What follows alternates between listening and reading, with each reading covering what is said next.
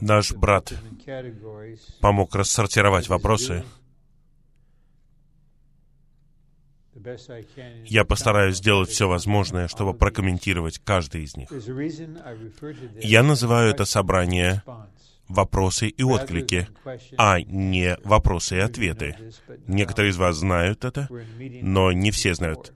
Некоторые из вас были на подобном собрании раньше. Я могу ответить на вопрос, если вопрос касается истины. Истина раскрыта в Библии. И то, что раскрыто в Библии, объяснено точно служением века. Тогда мы можем представить истину и ответ. Но практически все вопросы касаются другой категории — переживаний, взаимоотношений, заботы о других, о том, как проводить время с Господом. И только у Бога есть ответы на такие вопросы. И по большей части Он молчит. Поэтому я могу откликнуться, предоставив вам подлинное общение — и я прошу вас рассматривать это именно так. Общение ограничено, потому что говорит с вами человек, ограниченный временем. Поэтому я называю это собрание «Вопросы и отклики».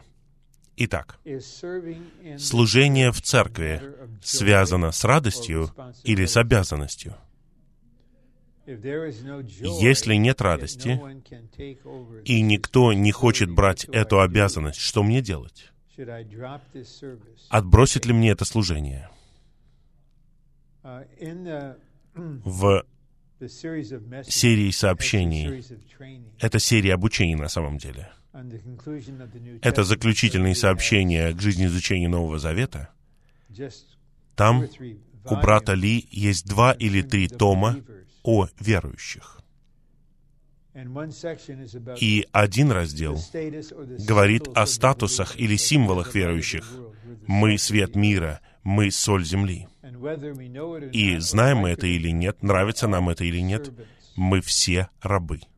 Мы все, как в Евангелии от Матфея 25 главе, мы все девы, которые ищут Господа из любви и хотят быть на свадебном пире. И все мы рабы. Народ Израиля был выведен из Египта, чтобы служить Господу, как священники, и построить его жилище. Итак, у нас есть такой статус перед Богом. И это важный аспект практической церковной жизни.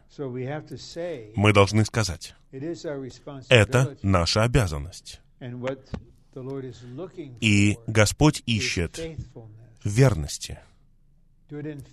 Мы должны быть верными служителями, верными рабами в том, что Господь отмерил нам. Но если мы служим, в новизне Духа, служим в Духе и учимся служить в жизни воскресения, тогда наш подход к служению будет нормальным, а именно мы будем полны жизни, мира и радости. Но радости не достает, когда наша душа обеспокоена. Наша душа чего-то не любит, или наша душа недовольна из-за того, что другие не исполняют свою часть. И все падает на меня, который всегда говорит «да». И радость исчезает. Если нет радости, что мне делать? Я не осмеливаюсь говорить вам, что вам делать. Я предлагаю вам прежде всего принести это Господу. Господь, что мне делать в этой ситуации?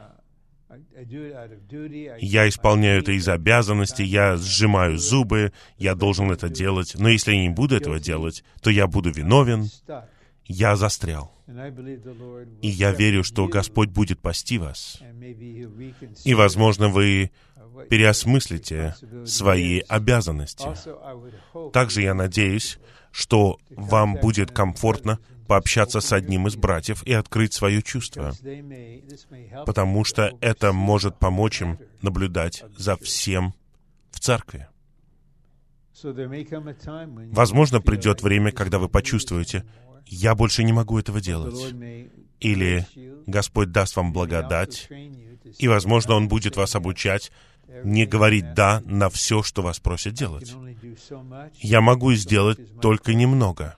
Вот моя доля. И вот что я буду делать. Как сестрам, как нам нужно молиться за церковь и за ведущих братьев? Мы показали кое-что на предыдущем собрании. Мы молимся за церковь в целом и конкретно. Мы молимся за церковь, о том, чтобы она созидалась, чтобы святые росли в жизни. Мы молимся за собрания, чтобы они были живыми. Мы молимся за благовестие, чтобы оно двигалось вперед. Мы молимся за святых, у которых есть нужда, у них серьезная болезнь и так далее. И мы молимся точно так же за ведущих.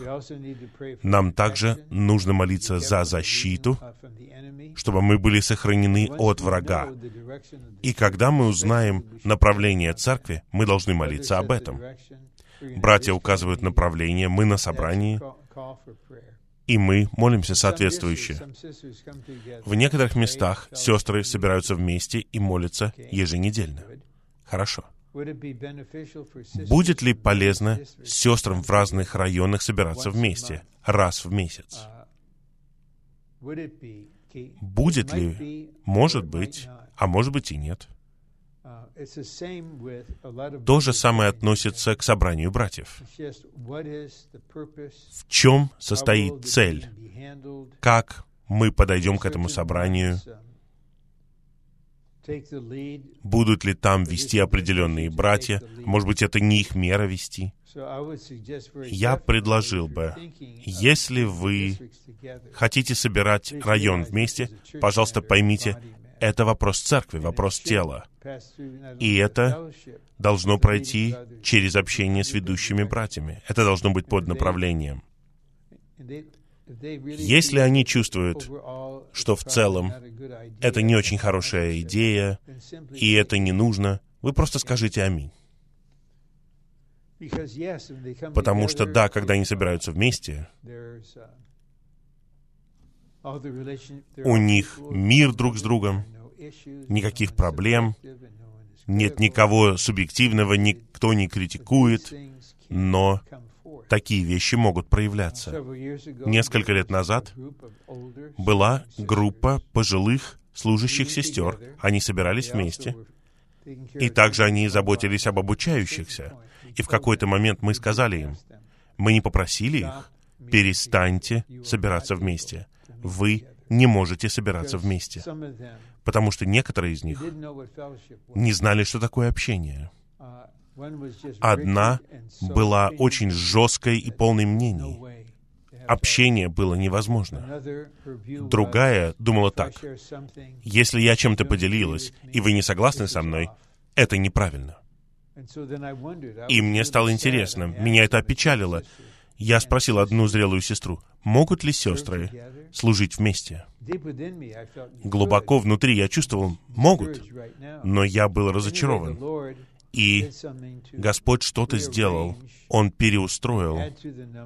Он добавил других сестер, кого-то удалил, и теперь они могут собираться вместе, они молятся в единодушии, они могут общаться, они могут делиться в духе общения своими взглядами. Это прекрасно. Вот вопрос, касающийся истины, и я могу дать ответ. В Евангелии от Иоанна 20.17 Иисус запрещает Марии Магдалине прикоснуться к Нему. «Не прикасайся ко мне». Или в некоторых переводах говорится «не прикасайся больше ко мне». Некоторые считают, что если бы она прикоснулась к Иисусу до Его восхождения на небо, то это свело бы на нет процесс воскресения. Это неправильно на сто процентов.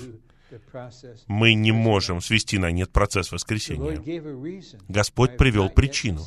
Я еще не взошел. Я еще не взошел. Потому что в сердце у него было желание представить себя как начаток Отцу. Отец послал его, Отец отдал своего Сына, чтобы он перенес невыразимые муки на кресте, и теперь он в воскресении.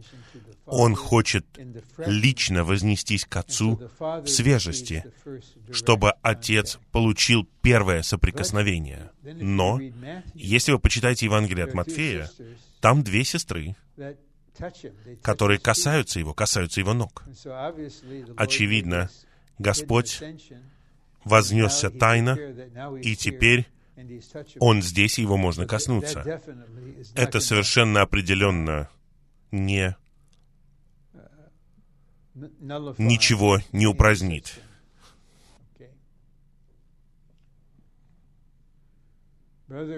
Брат Рон, вы видели целую жизнь. Да, это так. Можете ли дать три пункта того, что делать или не делать при воспитании детей? Я бы очень оценила человеческие пункты, не духовные пункты. Восклицательный знак потому что у меня с Богом не очень хорошие отношения, я не наслаждалась им уже многие годы. Я хотел бы прочитать пункт Б, чтобы вы увидели всю картину.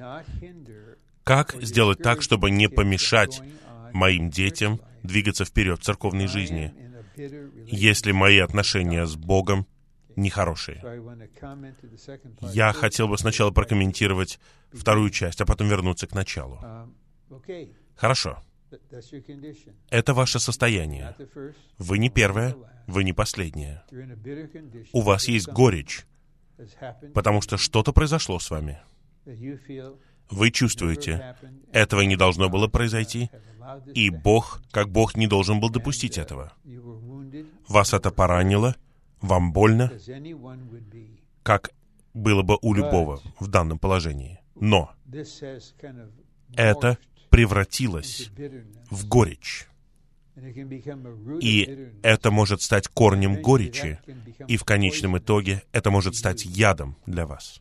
Вы не должны оставаться в этом состоянии, но не бойтесь приходить к Господу в таком состоянии. Приходите такие, какие вы есть. Не надо ждать, пока вам станет лучше, пока у вас не пропадет горечь. Вопрос вот в чем. И, возможно, это покажется странным для вас. Вы хотите освободиться от этой горечи? Или есть какая-то польза для вас в том, что вы держите за эту горечь? Наше «я» иногда бывает очень странным. Вы не хотите что-то отпустить, муж поранил вас, но если вы простите его и забудете об этом, тогда вы опускаете оружие. Но когда он что-то делает с вами, у вас есть это чувство, есть воспоминания, и вы все это можете вынимать одно за другим. За этим стоят сильные чувства. И, возможно, потребуется 10 лет, прежде чем вы скажете, «Я отпущу все это». Но в это время больше всех страдаете вы. Вы теряете рост жизни, радость в Господе, поскольку вы сами находитесь в горьких отношениях с Господом, и в первой части вы сказали, у вас не очень хорошие отношения с Богом, вы хотите получить человеческое направление для детей, и вы не хотите помешать им или разочаровать их. Я не думаю, что у вас есть право говорить, ты должен любить Господа, ты должен любить церковь, потому что в конечном итоге они почувствуют, мама не любит Господа, она не любит церковь. И нас это беспокоит. Я помню, я вспомнил, это небольшое отступление, параллельная иллюстрация. Я помню, до тех пор, пока мне было 10 лет, у меня было определенное переживание. У моей мамы был очень красивый голос, она прекрасно пела. Я рос в сороковые годы. Некоторые из нас древние. Я рос в сороковые годы. И когда она гладила, она пела вслух. Просто популярные песни с 20-х, 30-х годов. Сегодняшние молодые люди даже не поняли бы, что такое популярные песни. В них было человечество или песни, которые пелись во время Второй мировой войны. И я помню атмосферу, которая появлялась в результате ее пения. И однажды меня поразило. Мама перестала петь. Она перестала. И это беспокоило меня, испугало меня. И я понял, что что-то не так с мамой. Она больше никогда не пела. Дети могут почувствовать что-то. Нельзя спрятать этого от них. Но с человеческой стороны, да, я дам вам что-то с человеческой стороны. Сосредоточьтесь на их характере, на их развитии, как человека. Учите их быть благодарными, ценить. Для меня это что-то драгоценное, быть благодарным. У них нет такого настроя, мне все обязаны, дайте мне еще. Будьте благодарны. Я бы учил их уважать не просто вас, а всех, всех вокруг. У них должно быть такое же отношение, такое же уважение ко всем людям, не только к определенной группе людей. Возможно, следующая часть относится к культуре. Я бы обучал их работать. Я бы давал им определенные задания по дому, соответствующие их возрасту.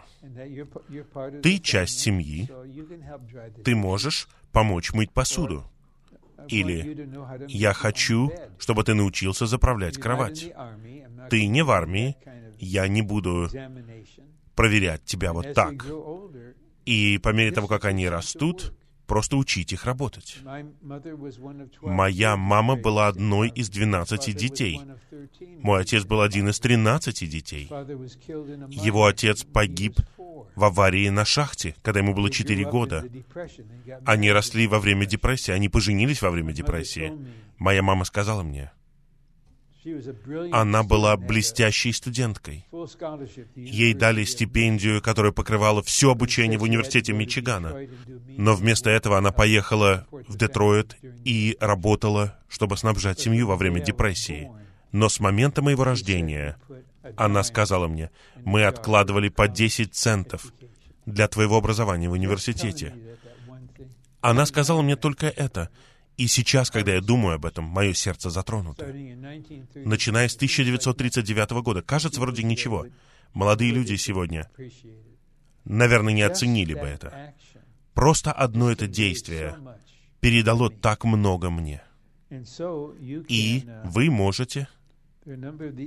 По-моему, я упомянул три вещи. Вы попросили о трех вещах, о трех пунктах. Быть благодарными, исполнять работу по дому — и учить их работать, уважать, быть благодарными. Развивайте их как людей. Я бы постарался узнать, что у них хорошо получается, в чем состоит их сотворенная Богом способность, и как можно направить их в их образовании. Кому-то нравится работать с механизмами, не надо заставлять их учить математику. Кому-то нравится музыка, зачем заставлять их становиться бухгалтером. Просто исследуйте, в чем состоит их способность, как они должны развиваться и так далее. Наверное, я откликнулся. Как привести моего сына-подростка к тому, чтобы любить Господа? Хорошо. Вы можете вести, но вы не можете заставить его последовать. Вы можете вести его. Потому что вот ситуация. Мы знаем из Слова, что есть спасение дома. У нас есть основание верить и утверждать, что каждый член нашей семьи будет спасен. Итак, родители могут предоставить нравственное обучение, обучение в характере, Они могут позаботиться об образовании детей. Они должны быть первыми, кто принесет истину благовестия своим детям. Но это не наша мера решать их будущее. Все зависит от Бога. Но мы можем вести их тем, кем мы являемся и как мы живем. Мы можем вести их. Я помню однажды, все дети были маленькими, мы собрались вокруг стола помолиться, и Господь высвободил изнутри меня просто живую молитву. И моя дочь тут же сказала, «Папа, папа, учи меня молиться». Она не сказала, научи меня, как молиться. Научи меня молиться. Это водительство. Если они знают, что я посвящен, и я живу таким вот образом, это водительство. Я люблю Слово. Это водительство. Я люблю петь духовные песни. Я люблю святых. Я люблю собрания. Я на собраниях. Все это указывает им направление.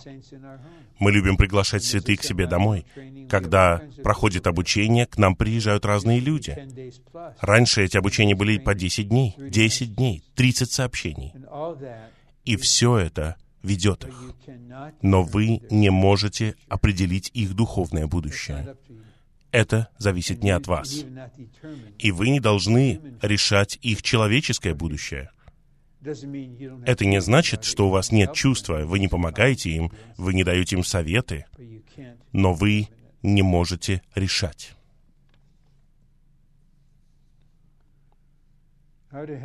Как помочь студентам, которые активно участвуют в церковной жизни, поддерживать надлежащее отделение от противоположного пола, даже после многих общений с ними на эту тему.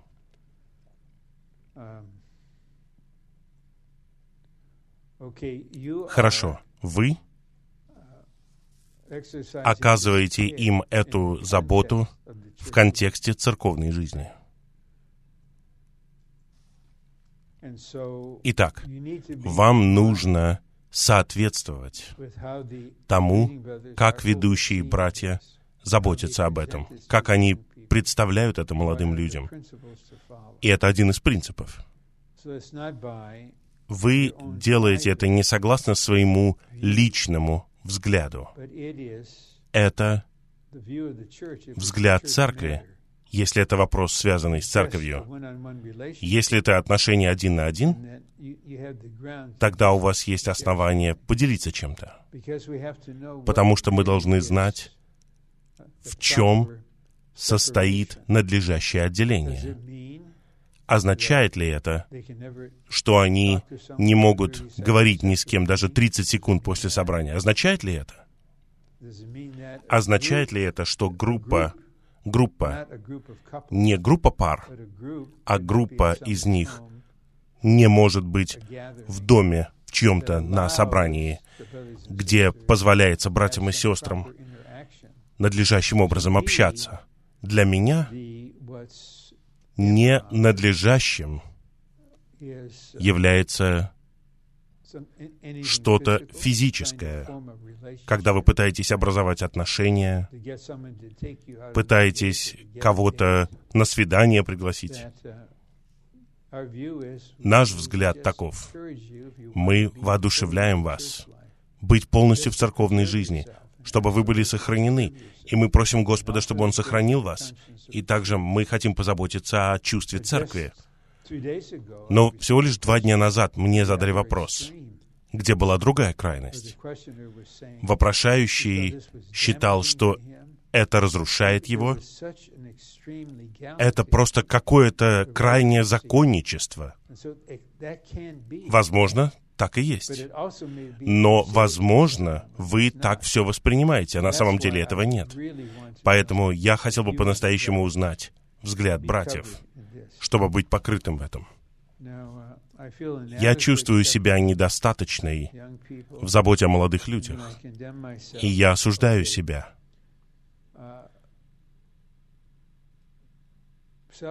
Самоосуждение по определению это то, что мы делаем по отношению к самим себе. И мы делаем это по отношению к самим себе, потому что мы измеряем себя определенным стандартом. Когда Бог сияет на нас своим светом, Он не осуждает нас. Свет судит, любовь снабжает и любовь покрывает. Самоосуждение никогда не приносит нам пользы. Оно не может. И у него нет конца. И даже если я унываю дома с женой, и я говорю это вслух, мне нужно, чтобы она спасла меня от этого. Я говорю серьезно. Не надо говорить такого о себе. Выбирай жизнь, мы идем вперед. И Павел попался в эту ловушку, поэтому он сказал в послании к римлянам 8.1, «Нет никакого осуждения тем, кто в Христе Иисусе». Кровь Иисуса удовлетворяет требования Божьей праведности, святости и славы. Кровь Иисуса побеждает обвинение врага. Но кровь не может покончить самоосуждением. Оно и называется самоосуждение, потому что мы в самих себе. Мы оцениваем себя, сравнивая себя с другими или измеряя себя стандартом совершенства, который мы установили для себя. Это приносит смерть. Врагу не нужно даже обвинять вас. О, он уже это делает по отношению к самому себе, поэтому я не буду его трогать даже. Когда вы понимаете, что это продолжается, в этот момент вам нужно обратиться к Господу, перейти в другую сферу, и там вы найдете мир и радость. Господь будет воодушевлять и снабжать вас. Если мы много знаем, но при этом у нас нет практичности, что нам делать? Хорошо. Мне интересно, что вы имеете в виду под практичностью?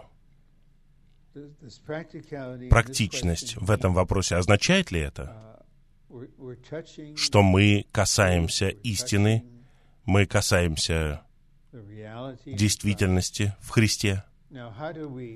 Как нам являть это в своей жизни? Как нам осуществить это? Возможно, вот что значит практичность здесь. Хотя я так не думаю. Есть культура и есть люди, которые очень прагматичны по природе. Самое главное для них это, как это работает, как добиться успеха, как это сделать эффективным. Вы говорите со мной о вершине божественного откровения — всех этих высоких истинах. Да, это высокое видение. Для них это просто теория, доктрина. Это что-то абстрактное. Как осуществить это? Как приобрести прирост и так далее. У них такой прагматичный, деловой взгляд, нацеленный на обретение результата. Это необходимо обновить. Итак, мы видим, как братли с 1984 года и далее.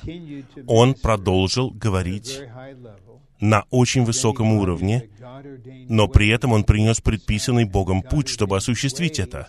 И предписанный Богом путь — это практичность. Но это не просто внешний метод, который мы усваиваем. Это путь, приготовленный Богом для того, чтобы осуществить все это. Мы должны искать Господа. Как это осуществляется практически? И я думаю, ответ, который вы получите, таков. Господь будет говорить, и, возможно, Он скажет, «Я жил это в своей жизни. Я был плотником, я был в большой семье, в бедной семье. Я являл это в своей жизни. Если хочешь быть практичным, живи меня. Позволь мне жить в тебе. И мое житие в тебе сделает все практичным.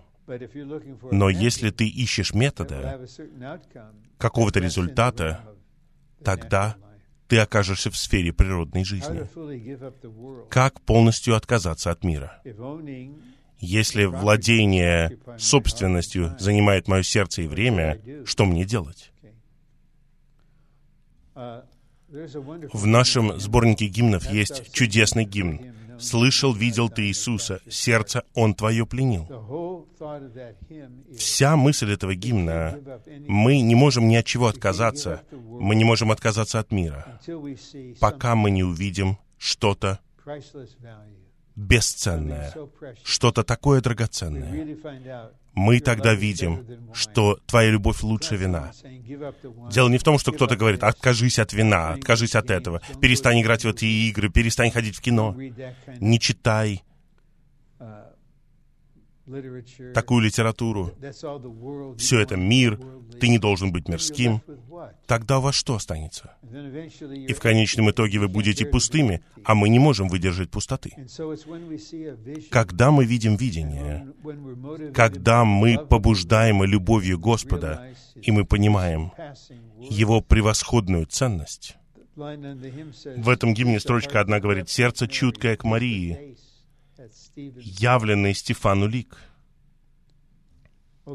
Итак, если владение собственностью занимает ваше сердце и время, что вам делать?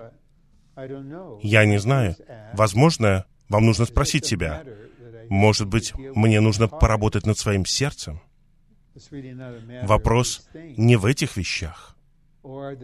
Или эти вещи по своей природе занимают меня. Господь, покажи мне ясно. Господь, может быть, тебе нужно больше обрести больше почвы в моем сердце, или я участвую в чем-то, что по своей природе доставляет мне столько трудностей. Вот я делал сообщение, я говорил об этом дважды. Я никогда не был так истощен после сообщения. Никогда. Это было в среду на собрании служения. Сообщение было основано на книге пророка Захарии, и речь шла о чистой коммерции. Чистая коммерция. Не зарабатывать деньги, не производить продукт, который приносит доход. Это просто использовать деньги, чтобы делать деньги. Это чистая коммерция. Когда мы входим в эту сферу, это очень опасно, потому что вы не предоставляете никаких услуг, вы не выпускаете никакого продукта. Для меня, если мужчина или женщина учатся в медицинском университете, потом у них ординатура, потом специализация, они хотят быть хирургами, для этого требуется много лет. И я понимаю, что они теперь должны получать высокую зарплату чтобы она соответствовала тому, что они могут сделать, и выплатить долги за образование, меня это не беспокоит. Я не говорю, что у вас должен быть такой же доход, как у сварщика или у рабочего. Но если мир — это движение в этом направлении чистой коммерции, вам нужно по-настоящему искать Господа. Служение брата Ни на эту тему очень серьезное. Но самое главное — это быть привлеченным чем-то более драгоценным. Тогда вы сможете от чего-то отказаться. Мне трудно принять стихи, где говорится «Жены, подчиняйтесь собственным мужьям, как Господу». Пусть жены подчиняются мужьям во всем. После того, как мы женаты столько лет, я знаю слабости своего мужа. Это точно, да, да.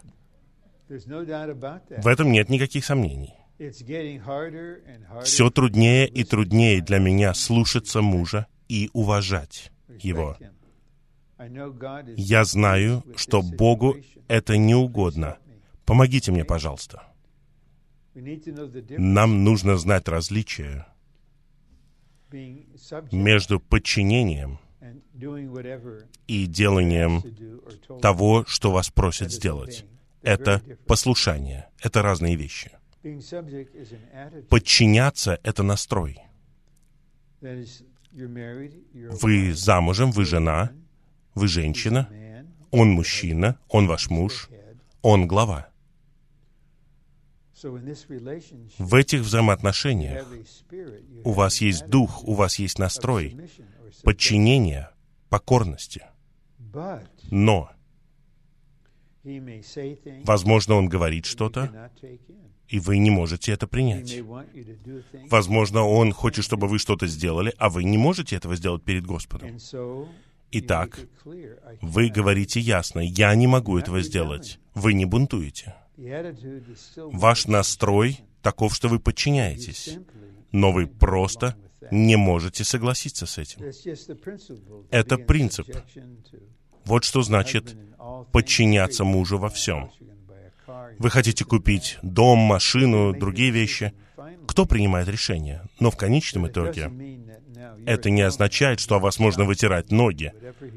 Он просто заставляет вас делать все, что вы хотите, потому что вы женщина. Нет, нет. Брат Ли однажды привел пример. Муж хотел, чтобы его жена пошла с ним в ночной клуб или какое-то мирское место. И она ясно сказала ему, «Я не буду этого делать. Но я буду не спать, когда ты вернешься, и я приготовлю твой любимый десерт, и все будет в порядке. Но в ночной клуб я не пойду». Если он начнет кричать и говорить, «Ты бунтуешь», «Я глава» и так далее, просто закройте свое существо, и пусть он шумит, как может, и когда он успокоится, вы скажете, «Дорогой, ты просишь меня сделать то, что я не могу сделать перед Господом. Это против Господа. Я не буду этого делать. Но ты должен знать, мой настрой — это почитание. Ты мой муж. И ты говоришь мне это, я не приму это, просто потому что ты мой муж. Я надеюсь, это поможет вам.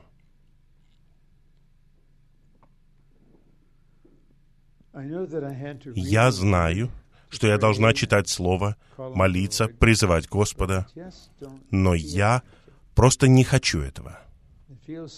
Я чувствую, побеждать так трудно. Что мне делать? Хорошо, должна. Ну, я ради своего здоровья должен упражняться каждый день, насколько возможно. И чаще всего моя дорогая жена говорит, давай пойдем прогуляемся, сделаем большой круг или два круга, потому что она знает, что мне нужно упражняться ради здоровья. И она это делает. И в 90% случаев я не хочу этого делать. У меня просто нет такого чувства. Я вроде бы устал, но не сильно устал. Мне просто не хочется. Как будто от этого все зависит. Как будто мое чувство — это окончательный фактор. Но когда я иду против своего чувства и говорю «да», и иду в прихожую, надеваю свои кроссовки, и мы ходим.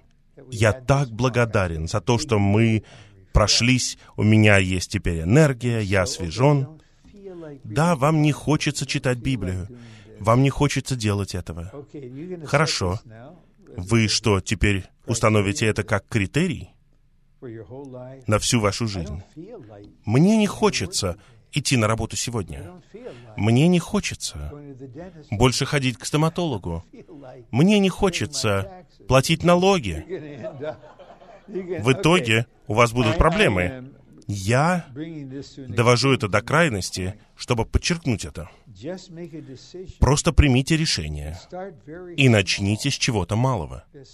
Просто скажите, я буду читать Библию по три минуты в день как бы я себя ни чувствовал.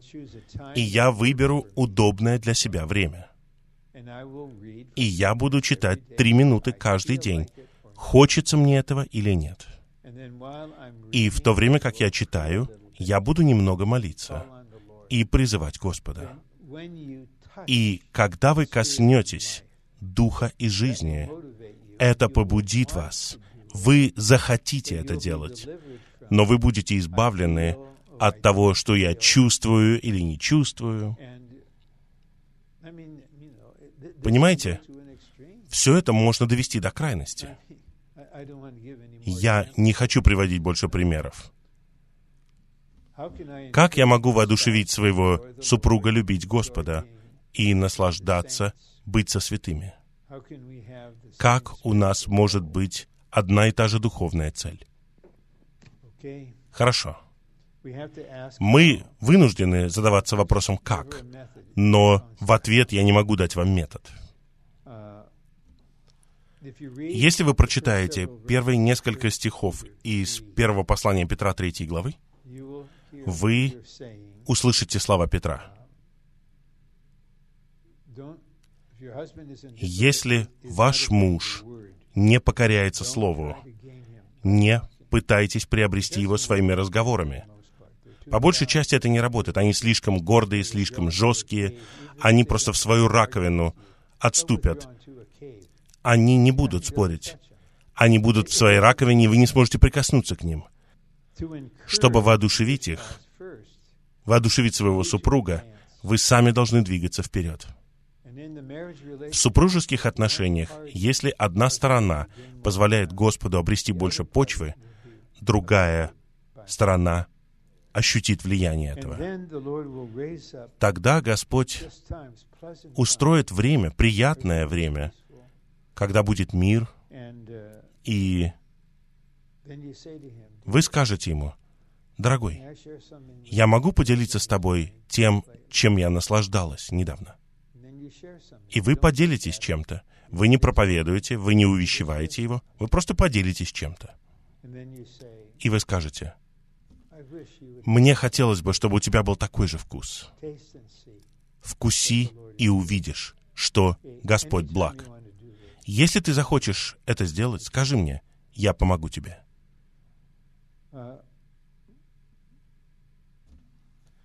Чтобы иметь одинаковую духовную цель, необходимо иметь управляющее видение. И вам нужно иметь тот же уровень посвящения. И вы не можете этого произвести, но вы можете молиться за него, чтобы он увидел, чтобы он отдал себя Господу. И в целом все будет так, как говорит Петр. Ваш образ жизни будет говорить ему. Как побеждать духовную тепловатость, ленность и праздность? В каком-то смысле это связано вот с тем вопросом, когда мне не хочется. Я бы предложил вам молитвенно прочитать несколько стихов из третьей главы Откровения, где Господь обращается к церкви в Лаудикии. Там вы видите диагноз Господа. Ты должен покупать у меня золото и мазь. Вам нужно особое соприкосновение с Господом. Он готов. Он знает. Если вы придете к Нему и скажете, «Господь, я тепловатый, я понимаю, что я тепловатый», это осознание на самом деле, это милость от Господа. Мы не в самообмане. Мы не притворяемся перед Ним. Мы признаем, что мы тепловатые. И вы ленивые и праздные. Это вопрос характера. Это также признак слабости воли. И вы приходите к Господу и говорите, «Господь, я такой, но я не хочу оставаться таким. Я нуждаюсь в Тебе. Я нуждаюсь в том, чтобы Ты пас меня, исцелял меня. Я открыт для Тебя». И Он чудесным образом позаботится о вас. Вам не нужно возбуждать чего-то. Особенно, поскольку человек, который пишет это, это уже не 21-летний ревностный молодой человек, который посвящает себя у костра вечером. Вы готовы отдать все, чтобы привести Господа назад в течение двух лет. Теперь практичность и реальность человеческой жизни захватила вас. В вас уже нет такого возбуждения. Вы не просто пытаетесь что-то возбудить, пробудить себе. Нет, не пытайтесь этого. Просто приходите к Господу такие, какие вы есть. И просто просите Его служить вам, помочь вам, побеждать это. И Он это сделает. Как мне поддерживать личное время с Господом? Я легко отвлекаюсь на физические вещи, на мысли и так далее. Я наслаждаюсь, когда провожу время с Господом, но я не могу поддерживать его регулярно. Хорошо. Вопрос «как?» Мы должны задать вопрос «как?», но методов не существует. Давайте я спрошу вас. Какие аспекты вашего личного времени с Господом? Любой из нас может легко отвлечься мыслями, чувствами. И враг может вводить в нас мысли и чувства, чтобы отвлечь нас. Но с чего вы начинаете? Предположим, вот сейчас рано утром, или любое время дня, вы хотите провести время с Господом. И что вы делаете прежде всего? Первое, что мы должны делать, мы приходим к Господу через веру в Его кровь. Мы приходим к Господу такие, какие мы есть. И самое главное упражнение — это обращать свое сердце к Нему. Еще прежде, чем мы попытаемся упражнять свой дух, мы обращаем свое сердце. И затем мы открываем свое сердце, потому что Дух находится внутри нашего сердца. Наша основная молитва. Господь, я обращаю свое сердце к Тебе. Я понимаю, что есть дорогие святые, которые очень субъективны. Они даже анализируют, когда молятся. Вот брат или сестра молится. Господь, я обращаю свое сердце к Тебе. И в то время, когда они молятся об этом, они задаются вопросом, я по-настоящему обращаю сердце к Господу, или я просто повторяю это? Поэтому у вас появляется запасная молитва. Господь, сделай так, чтобы мое сердце обратилось к Тебе. И если вы поймете, если у вас есть осознание, что вам нужен Христос как действительность всех приношений, тогда вы скажете, Господь, я отдаю этот день Тебе. Я посвящаю этот день Тебе. Я нуждаюсь в Тебе, как в действительности всех приношений. Только Ты за Бога. Я принимаю Тебя как всесожжение. Тогда, если у вас появится определенное чувство, исповедать что-то, покончить с тем, мне нужно молиться вот так вот, вы делаете это. Но не исследуйте себя. Не говорите плохое о себе Богу. Просто признайте и исповедуйте то, что вы осознаете. Затем, больше всего помогает нам Слово. Слово. Читайте Слово, сосредотачивайтесь на Слове, молитесь Словом. Без Слова. Слово помогает мне посвящать себя и не отвлекаться. Если я имею только Духа и не имею Слова, то мне трудно, я борюсь. Но если у меня есть Слово, и я молюсь им, тогда во все большей степени я буду являть в своей жизни Еремию 15.16. Твои слова были найдены. Я читаю. В самолете вчера я читал книгу пророка Исаи. И я сказал, Таня, мне так нравится этот стих. Я нашел стих.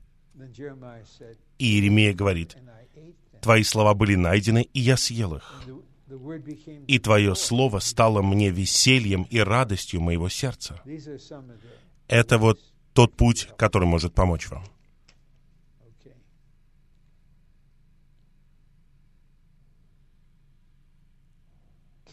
Можно ли изменить мужа, который постоянно сидит в телефоне? Я пытаюсь поговорить с ним, но ответ такой. Мне нужен перерыв. У меня был долгий день. Ну, Многое зависит от природы ваших отношений. Насколько откровенны вы можете быть? Он или она говорит, мне нужен перерыв, у меня был долгий день, а вы говорите, а мне нужен перерыв от твоего постоянного сидения в телефоне. Я знаю, что тебе нужно проверить свой телефон. Это привычка. Это слишком. Я хочу быть с тобой лицом к лицу. Готов ли ты ограничить свое время в телефоне и просто поговорить со мной и побудем лицом к лицу? Я могу сказать такое и принять такое. Сейчас. Никогда мне было 25 лет, но сейчас. Все зависит от ваших отношений. Вы ходите в свете вместе. Вы супруга. Вы должны ему сообщить, что вы чувствуете. И ему нужно или ей нужно быть ограниченным. Как перестать сравнивать или надеяться, что ваш супруг или супруга могут быть такими же полезными, разумными, вежливыми, как и супруги других. Поэтому апостол говорит, «Братья, любите своих собственных жен. Жены, подчиняйтесь своим собственным мужьям». Одна из самых болезненных вещей, которые можно сказать, и я получал это сотни, сотни раз на протяжении десятилетий. Просто сравнение с этим братом, с тем братом. Просто сравнение. Или сравнение с моим парнем, когда я была в университете. Это так разрушает. Но если вы внутренне думаете об этом, то это тоже разрушает вас. И поэтому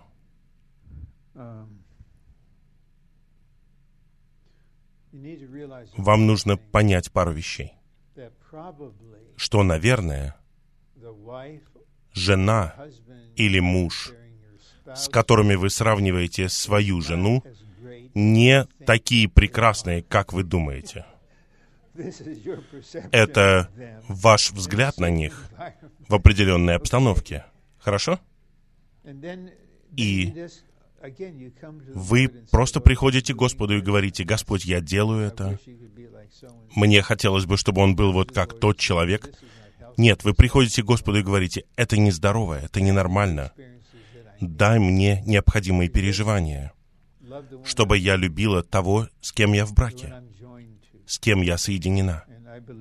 И я верю, что Господь богатым образом снабдит вас. Как пасти жену, если я часто уезжаю в отношении служения в церковной жизни? На этом этапе у нас маленькие дети. Ну, я не могу ответить на первый вопрос в нынешнем времени, потому что я сейчас уже не езжу один. Ура! Как все изменилось? И, ну, я бы сказал вот что. Вам нужно иметь тесное общение с женой. Сначала узнать, в целом, ты не против того, что я делаю? Все ли у тебя в порядке? Или у тебя фундаментальная проблема с этим? Она говорит, нет, я едина с тобой. Просто иногда бывает определенная неуравновешенность. Итак, что тебе нужно? Я думаю, если она фундаментально не согласна с вашим служением, тогда вам нужно быть готовыми принять ограничения ради супружеских отношений на какое-то время. Но если в целом она предана так же, как вы, просто у нее другой взгляд на семью, тогда вам нужно послушать ее и сказать, что ты думаешь, мне нужно? И она, возможно, скажет, Может быть, тебе не нужно принимать все приглашения. Или, когда ты здесь, мы можем отделить время для семьи, время быть вместе, сходить куда-то вместе. Я вынужден был этому учиться. Вот я в Велден-холле в Лос-Анджелесе. Меня учат не любить мир, не быть мирскими. Я не хочу быть мирским. Братья говорят, отпуск — это что-то мирское, мирское. И поскольку отпуск это что-то мирское, мы в церковной жизни в отпуск не ездим, и я принял это в себя, я не хотел быть мирским, я в церкви. Вот у меня один ребенок, нет отпуска, два ребенка без отпуска, три ребенка без отпуска. Я не хочу быть мирским, и теперь мне 35 лет, у меня трое детей. И один из старших братьев говорит, Рон, тебе нужно поехать куда-то со своей семьей. И это было настоящее пасторство. Но я не мог откликнуться вначале из-за того, что во мне что-то было выстроено. И потом он, он не настаивал, но он был верным. Он сказал, Рон, просто возьми и уедь на несколько дней с семьей. И я так и сделал. Мы жили в Анахаме, мы уехали в Сан-Диего, мы посетили океанариум, потом парк диких животных, мы жили в гостинице, Сейчас моим детям от 47 до 52 лет. И они до сих пор помнят ту песенку, которую мы пели вместе в машине. С 8 до 5 мы увидим океанариум, мы увидим рыб, живых рыб и ныряющего кита. И затем я увидел что написала моя дочь, когда она вернулась в школу. Что вы делали летом? И она сказала, мы ездили туда, мы делали вот это и то. И я понял, у нее есть воспоминания. Я хочу созидать воспоминания. И это стало регулярной практикой. И еще одна практика, сейчас это на другом уровне, и я заново должен научиться делать этому. По крайней мере, дважды в год в качестве профилактики мы договаривались с другой семьей. Мы отдавали своих детей им на два или три дня. Они в свое время делали то же самое с нами. И мы просто, муж и жена, уезжали в пустыню и проводили там два или три дня. Мои дети даже сейчас знают лучшее место для кемпинга в национальном парке Юсемити. Мы там неделю жили с ними. Спросите у них, какое у них чувство сейчас. У них есть воспоминания семейной жизни, о том, как их отец служил, с их детства, но у них приятные воспоминания. Хорошо?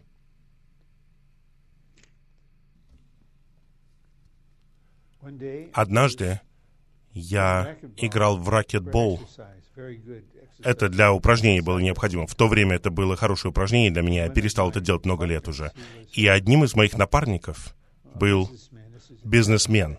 Это было в Далласе, в Техасе. И я спросил его, где в Техасе подают лучшие ребрышки? Я хотел сделать сюрприз для своей жены. И он указал мне лучшее место. И когда мы пошли туда и провели время вместе, дети выжили, с ними все было в порядке. И это было лелеяние. Брат Ли решительно говорил всем нам, своим соработникам, вы должны отводить один вечер для своей семьи. Как выжить в браке, если супруг все время придирается. В притчах говорится, просто найдите укромное место на чердаке. Закройте свое существо, отступите, идите ловить рыбу, идите играйте в гольф. Я пытался общаться, но это всегда заканчивалось плохо. Я перестал общаться и принимаю это как крест. Хорошо. Я надеюсь, вы позволите Духу применить его. Я надеюсь, это не самонаказание. Господь дал мне этот крест для моего преобразования, но у меня внутри жалобы и ропот. Жалобы и ропот указывают на то, что у вас еще нет креста, потому что крест коснется их, и будет мир, и будет снабжение. Как поддерживать супружескую жизнь, если двое находятся на разных этапах христианской жизни? Очень хороший вопрос. И я сказал бы вот что. Различия существуют, особенно если обе стороны осознают это. Жена это осознает.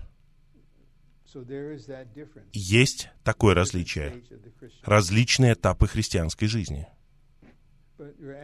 Но вы задаете вопрос, как поддерживать супружескую жизнь. Давайте сойдем на уровень Божьего творения нас.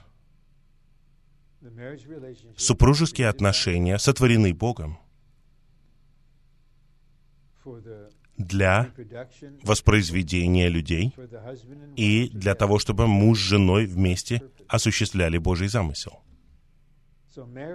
Итак, сам брак находится в старом творении, поэтому, когда один партнер умирает, то брак закончен. Когда мы все будем в воскресении, различия между мужчинами и женщинами, сексуальные различия исчезнут. Мы все будем прославленными сыновьями Божьими. Не будет брака в человеческом смысле, мы будем в браке с Господом. Но сейчас, хотя, возможно, мы по-настоящему ищем Господа, мы стремимся за Ним, мы движемся вперед в церковной жизни, мы на разных этапах. И это показывает нам, что на этом уровне мы не соответствуем друг другу. Но на уровне самого брака с принципами, показанными в первом послании Коринфянам в 7 главе, мы не должны лишать друг друга. Не лишайте друг друга физической нужды. В противном случае может вмешаться сатана. Жена не имеет власти над своим телом. Власть имеет муж. У мужа нет власти над своим телом. Это власть у жены. Поэтому я говорю серьезно. Если вы поставите передо мной какую-то пищу, и будет разный выбор, и будет при этом моя жена, я забочусь о ней. Она наблюдает за этим. Если ты съешь это сейчас, это повлияет на твой сон. Это будет трудно переварить. Пожалуйста, съешь вот это. Это принцип. Это жизнь во взаимности. Мое нынешнее определение брака таково. Это жизнь в близкой взаимности в любви под главенством Христа. Итак, ваш муж не соответствует вам. Муж знает это, и вы знаете это. И вам не нужно извиняться за это. Вы не можете уменьшить свою долю, вы не можете поднять его долю, это невозможно. Но согласно принципу, который Бог встроил в супружескую жизнь, вы поддерживаете супружескую жизнь, живя согласно этому. Итак, возвращаясь к первому Петра.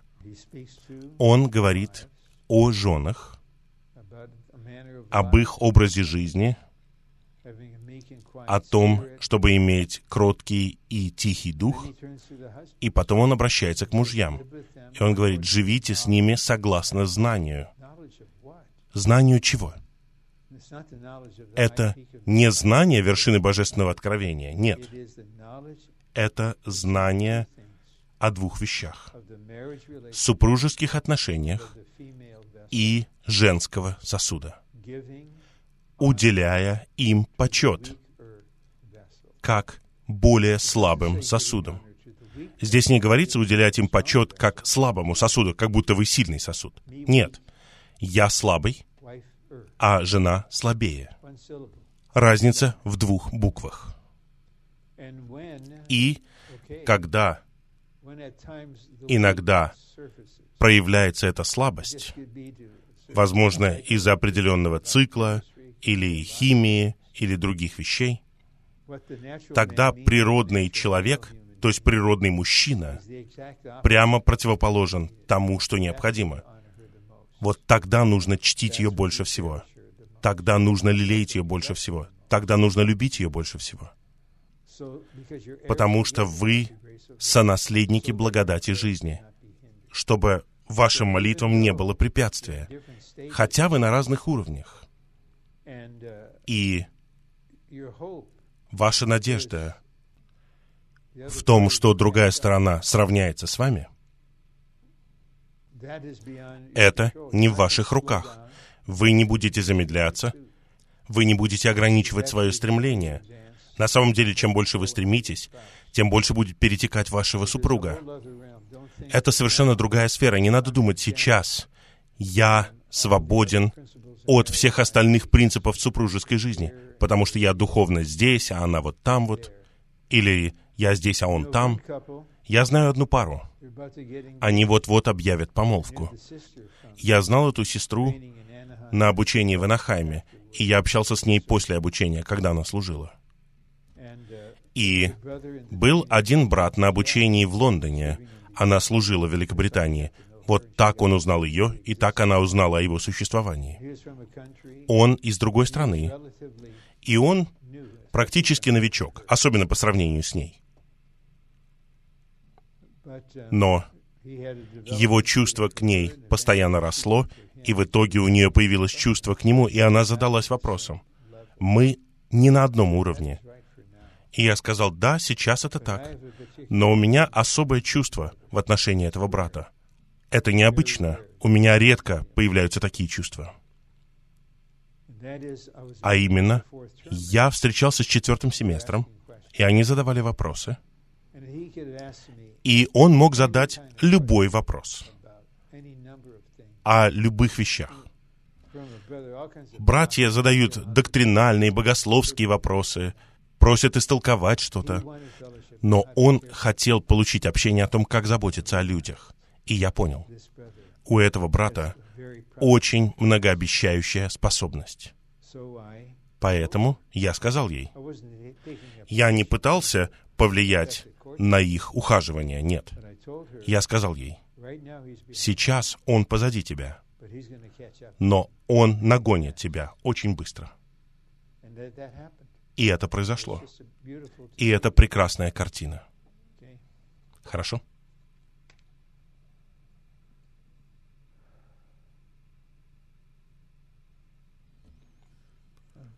Хорошо. Моего мужа беспокоит духовное состояние моего ребенка. Иногда он так унывает, что не может идти на собрание и жалуется Господу, осуждает моего ребенка. Я не понимаю его реакции, и меня беспокоят его взлеты и падения. Я не знаю, как к этому относиться. Можете мне дать совет, направить мое переживание в Христе? Ну, нам нужно искать Господа, чтобы понять, может быть, это его предрасположенность, или его личность, или его состав. Почему у него такая реакция? Конечно же, я понятия не имею. Может быть, он установил недостижимый стандарт для самого себя. Вот он, как отец, должен произвести что-то в своих детях. И когда его дети не дотягивают до этого стандарта, это влияет на то, как он рассматривает себя, на то, как он оценивает себя, на стандарт, который у него есть в отношении себя.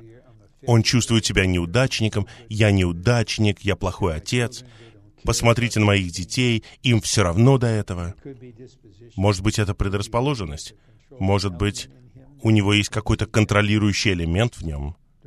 Может быть, он считает, что он может направлять будущее своих детей. Мне кажется, что есть что-то, что производит такую реакцию в нем. Потому что это непродуктивная реакция. Это не помогает ребенку. Это, наоборот, отпугнет его. И что ребенку делать? Сжать зубы и идти, чтобы папе было хорошо? Сколько это продлится?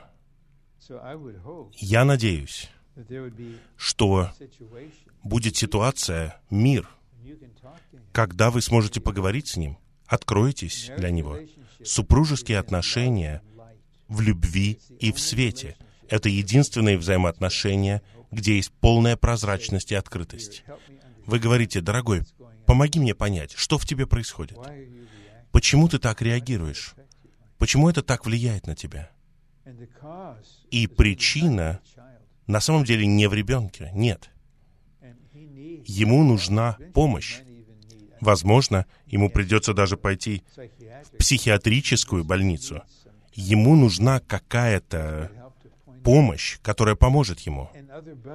И помощь других братьев, у которых были подобные переживания. Дети, когда им исполнилось 18-20, они пошли в другом направлении. И они ушли. И мы проходим через это чувство, что мы неудачники, и враг обвиняет нас, и в итоге мы говорим, «Нет, я могу сказать перед Господом, я сделал много ошибок, но я был верен по отношению к Господу и к моим детям». Они приняли свое решение сами.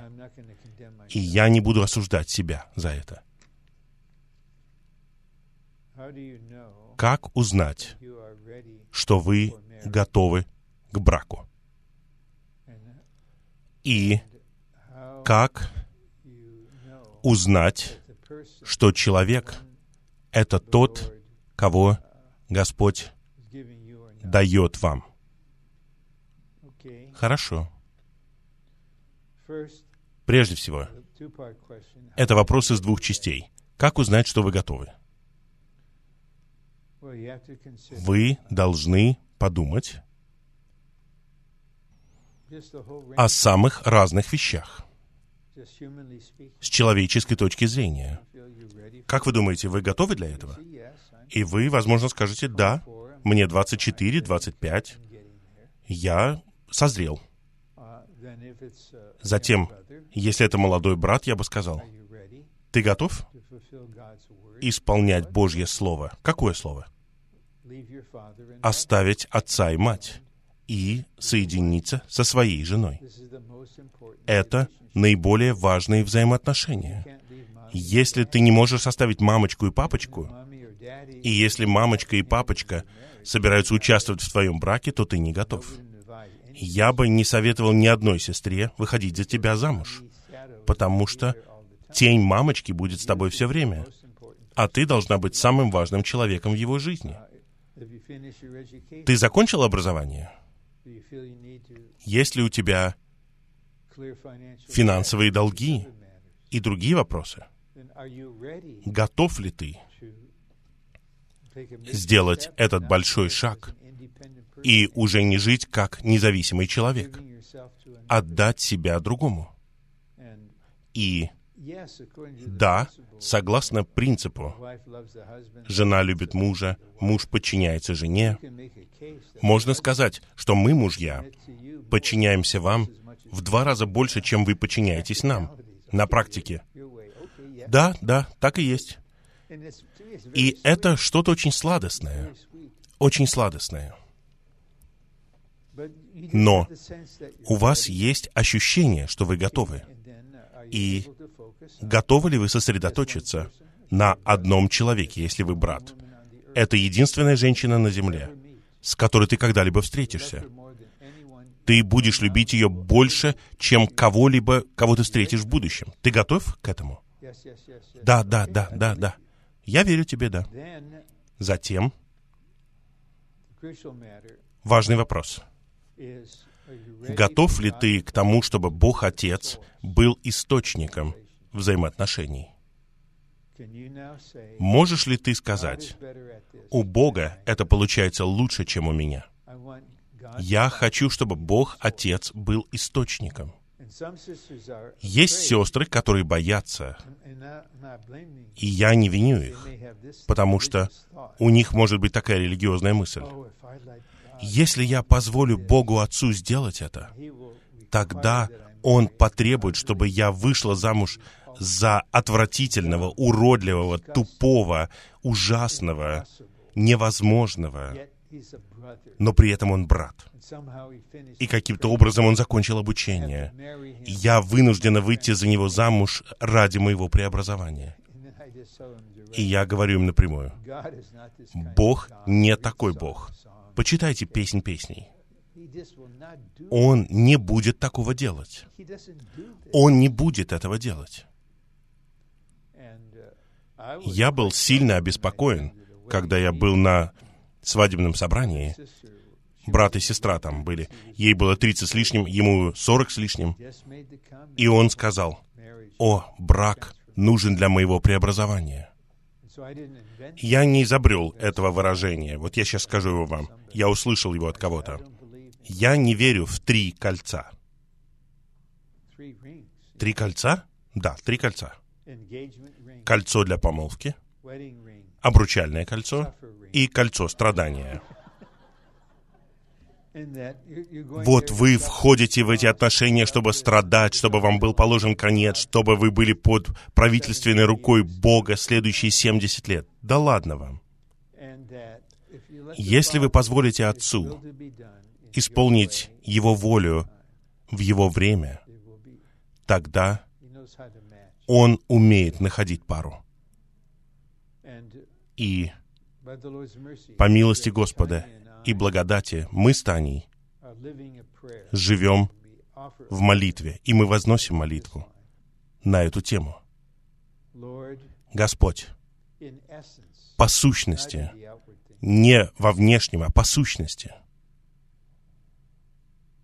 в том, как Ты соединил нас вместе, согласно Твоей воле, Твоему пути и Твоему времени, сделай это в жизнях сотен сестер и братьев по всему восстановлению. И мы видим, как это происходит снова и снова. Я получаю электронные письма с фотографиями. Они так рады. Сестра так рада. И на всех этих фотографиях они стоят вместе как пара. Брат здесь, брат здесь, сестра здесь. И по какой-то причине у нее рука на груди, и вы видите на пальце металлический кружочек с минералом. Иногда, после того, как они объявляют помолвку, они говорят, «Привет, как дела?» Слава Господу всем! Вот так вы и узнаете. Вот ситуация. Сейчас 12.35. Нужно ли мне еще 10 минут говорить, чтобы прокомментировать оставшиеся вопросы или остановиться? Что мне делать? 10 минут, да? Хорошо. Значит, 10 минут. Все, что я могу сделать, потому что на одном листочке 13 вопросов. Поэтому я, наверное, прокомментирую один или два. И я оставлю дверь открытой. Я просто говорю вам, если я не смог ответить на все ваши вопросы, Рон Кенгас, собака gmail.com. Хорошо? Ничего страшного. Я чувствую, что я обязан это сделать, и я делаю это, если время позволяет. Вот вопрос. Мой муж не хочет ходить на собрание. Должна ли я оставаться дома и быть с ним или приходить на собрание? Я бы сказал, в принципе, если он не против, чтобы вы ходили на большую часть собраний, ходите на собрание. Ходите на собрание. Потому что из-за доброты вашего сердца вы хотите быть с ним. И вы увидите, что не так приятно. Иногда это. Но если вы приходите на собрание, и вы возвращаетесь, и вы говорите, «Дорогой, хочешь, я тебе приготовлю десерт?» Или хочешь кусочек пирога, который я сделала? Просто проведите время вместе. Если у него с этим нет проблем, я бы ходил на все собрания, на которые вы только можете. Теряете ли вы свое вложение Христа, когда вы отпадаете надолго. Нельзя потерять то, что у вас есть. Какая бы мера роста в жизни у вас ни была, просто все останавливается в этот момент. И если все продолжается, и вы не созреваете, и вы не верный раб, вы пропустите царство, но вы не потеряете свое вечное спасение. Мы семья с маленькими детьми. Один из них требует намного больше внимания из-за своего здоровья. Мой муж много работает, и он несет ответственность в церкви. В дополнение к обычным собраниям он приходит на братские собрания, и он общается о важных вопросах, связанных с церковью. Я благодарю Господа за мужа, который любит Господа и церковь. Однако, иногда у меня появляется скрытое желание, чтобы мой муж был более свободен и заботился о детях. Я не знаю, как мне, сестре, подходить к этому вопросу с правильным духом, чтобы мой муж продолжал функционировать, а я была бы удовлетворена этим устроением, которое приготовил Господь. Да, у вас уже правильный дух. Его видно в вопросе, у вас правильный дух. Это прекрасно читать такое. Я коротко рассказать о своей неудаче, и вы можете учиться на ее основании. Моя жена беременна вторым ребенком. Срок восемь с половиной недель. Нет, восемь с половиной месяцев. И мы прошли через роды вместе. Я был с ней в операционной и так далее. И вот наступает четверг вечер. Я должен пойти на собрание по практическому служению. И она выходит и говорит мне, пожалуйста, останься дома сегодня. Сегодня вечером. И я подумал, если я это сделаю, я не ищу царства прежде всего, я спасаю свою душу, жизнь. У меня были эти религиозные мысли, и я пошел на собрание. Потом я пришел домой, и вскоре после этого у нее отошли воды, мы срочно поехали в больницу, и как только мы туда подъехали, у нее начались схватки, и осталось много неприятных воспоминаний из-за этого. Я больше такого не делаю.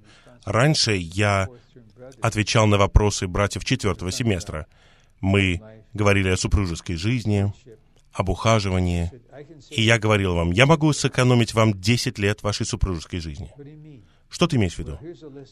Вот список по-настоящему глупых вещей.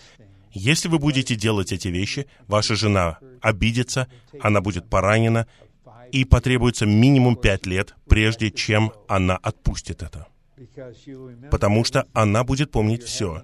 И вот вы будете спорить, она вспомнит об этом, вспомнит об этом, вспомнит об этом, вспомнит об этом, и в итоге она скажет, ты всегда так делаешь. И поэтому я бы сказал, если ваша жена беременна, и срок восемь с половиной месяцев, и она просит вас остаться, домой не ходить на собрание, останьтесь дома. Выключи телефон, выключи iPad, выключи компьютер. Не надо стесняться. Есть ограничения. Просто скажите братьям факт. Я не могу прийти сегодня. Я не могу больше общаться по телефону. У нас есть ребенок, которому нужна особая забота. Моя жена верно заботится о нем, но мне нужно помочь сейчас. Увидимся в субботу утром. Тогда пообщаемся. И братья поймут. Если они незрелые и не понимают, пусть и не понимают. Вы будьте верными перед Господом и перед своей женой. Хорошо. Четыре минуты. Сделаю все возможное. Почему мне так трудно и для меня такой стресс ходить на все собрания? Что мне делать? Хорошо. Вам это трудно, и для вас это стресс.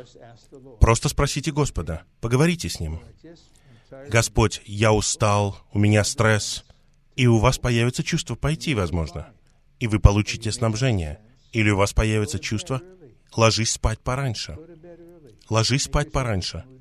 Приготовь себе фруктовый коктейль и ложись спать пораньше. Тебе нужен отдых. Господь знает. Что мне делать, когда брат или сестра, которые служат полное время, говорят что-то, что мне не нравится? Но мне не хочется не хочется конфликтовать с ними. Но мне хотелось бы, чтобы люди уважали меня. Хорошо. Вот вопрос о том, как сделать так, чтобы люди уважали меня. Вам нужно просто быть спасенной от этой мысли, чтобы вас уважали. Вам не нужно стыдиться этого, но это нужно отпустить. Откровенно говоря, мне даже в голову не приходит, чтобы люди уважали меня, ценили меня, чтили меня. У меня даже в голове таких мыслей нет. Я знаю, глубоко внутри мы любим друг друга, мы поддерживаем друг друга, и все. Мы в теле все вместе. Как я на самом деле могу созреть и вырасти в своем духе? Я остановлюсь на этом вопросе. Ну, как 12-летний ребенок становится зрелым. Это не метод. Вот мы прочитали книгу, увидели там, что нужно делать каждый день. Вы духовно получаете питание. Вы продолжаете свое образование, которое соответствует вашему возрасту. Вы усваиваете основополагающие уроки, которые соответствуют тому возрасту, в котором вы находитесь. И вы обнаруживаете, что закон жизни в вашем теле делает так, что ваше тело достигает зрелости. Вот точно так же. Вам нужно духовное питание. Вам нужно духовное образование, которое бы соответствовало вашему духовному возрасту. И самое главное, это то, что вы должны отдать себя Господу, открыться для Него, чтобы Он обрел почву в вас. И тогда закон Духа жизни приведет вас к зрелости. Посмотрите, все мы в этом зале. Как мы начали свое человеческое существование? Как одна клетка.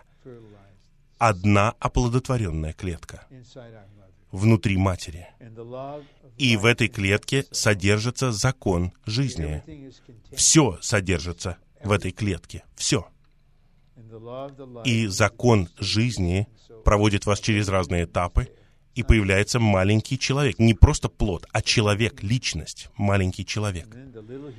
И этот маленький человек рождается, и никто не рождается полностью взрослым, готовым для военной службы. Нет. А как мы переходим от младенчества к тому состоянию, в котором мы находимся сейчас? Работаем ли мы над этим? Нет, мы не работаем над этим. Мы изучаем курс этого, мы читаем книги об этом. Нет. Нас кормят, нас поят, нас лелеют, о нас заботятся, нас любят. Мы получаем свое образование, и закон жизни в нашем теле управляет ростом. если кто-нибудь спросит меня о том, как стать Богом по жизни и природе, я отвечу, когда мы растем, почему мы не вырастаем до тысячи метров в высоту? Нет. Как в человеческой жизни, рост прекращается, вы не растете всю свою жизнь в конце жизни вы 100 метров высотой. Нет. Закон жизни знает, как привести нас всех к зрелости. Просто будьте открыты, жизнь будет действовать согласно закону, и вы достигнете зрелости. Но все будет не как в Америке, где все хотят всего как можно быстрее, потому что людям не терпится. Божий путь — это постепенно, день за днем. Хорошо? Мы закончили. Хорошо, давайте в конце несколько человек вознесет короткие молитвы. Может быть, Терренс скажет заключительную молитву, а я скажу аминь.